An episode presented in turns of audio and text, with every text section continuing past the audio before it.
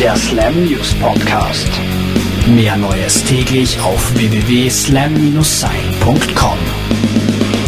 Über zwei Jahrzehnte sind die Smashing Pumpkins schon im Musikgeschäft. Schlagzeuger Jimmy Chamberlain und Sänger Billy Corgan sind noch immer dabei, Gitarrist James Iha und Keyboarderin Darcy Redsky nicht mehr. Und sie werden auch nie wieder zu den Smashing Pumpkins gehören, so Billy Corgan in seinem Online-Blog.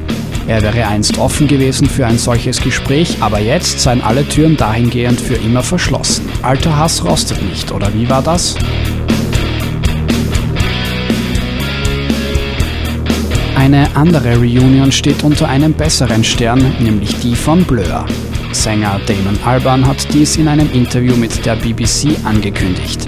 Er verbringe gerade wieder mehr Zeit mit Blur-Gitarrist Graham Coxon und die beiden frischen ihre Freundschaft auf. Die Blur-Reunion wird aber noch ein wenig warten müssen.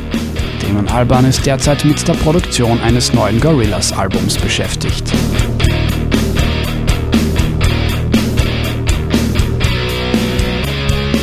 Auch von den Britpoppern Star Sailor gibt es wieder Erfreuliches zu berichten.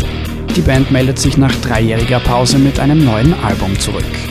All the Plans nennt sich die Platte und soll Ende Februar erscheinen. Kurz vorher gibt's passenderweise die Single Tell Me It's Not Over.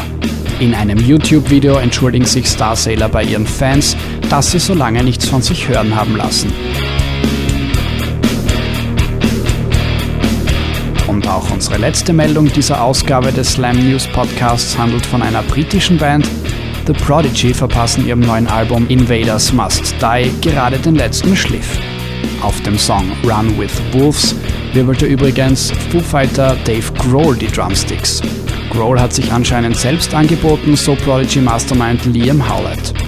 Eine Mail des legendären Schlagzeugers genügte und die Kooperation war eingetütet. Wir freuen uns schon auf das Produkt und verabschieden uns bis zum nächsten Mal. Der Slam News Podcast.